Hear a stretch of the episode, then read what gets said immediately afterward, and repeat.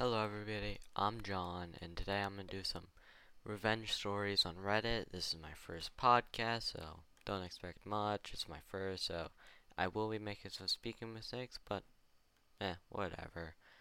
So, first story.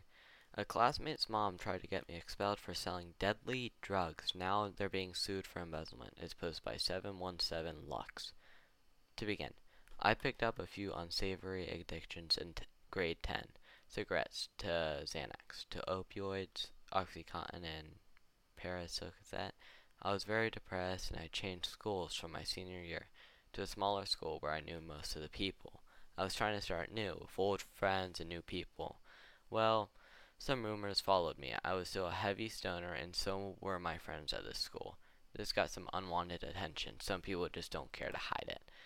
It became problematic a few months into the school year when an anonymous letter was sent into the school claiming to be concerned for my well being, saying I was going to high school smoking with my friends on breaks. Partly true.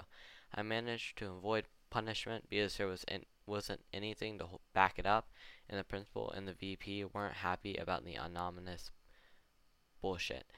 Then came a few more letters saying I was selling pills to younger kids, pressuring them into ta- taking them. They claimed they had 12 plus kids' parents on board to pull their kids if they I wasn't expelled. My parents were pissed. Some of my teachers started treating me differently. Kids I had been friends with distanced themselves. It caused me to re relapse hard and ruin my grades. I made it past it all, but but didn't get expelled, passed my courses, and still have a few friends from the school. Now on the culprit. This lady, she had sent letters to kids I knew saying everybody hated them. They should leave the school, etc. We knew it was her in previous instances because of a WhatsApp number she used to threaten someone and, and anon letters written in the same word style got attributed to her.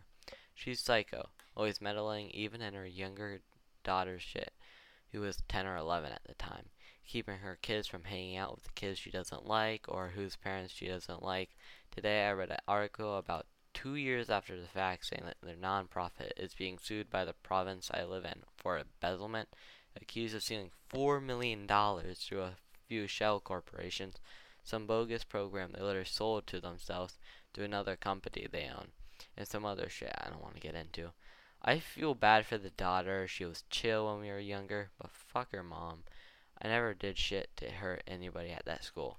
I kept my head down and tried to deal with my demons, and she just didn't let me go. But karma got her ass. It's so is school.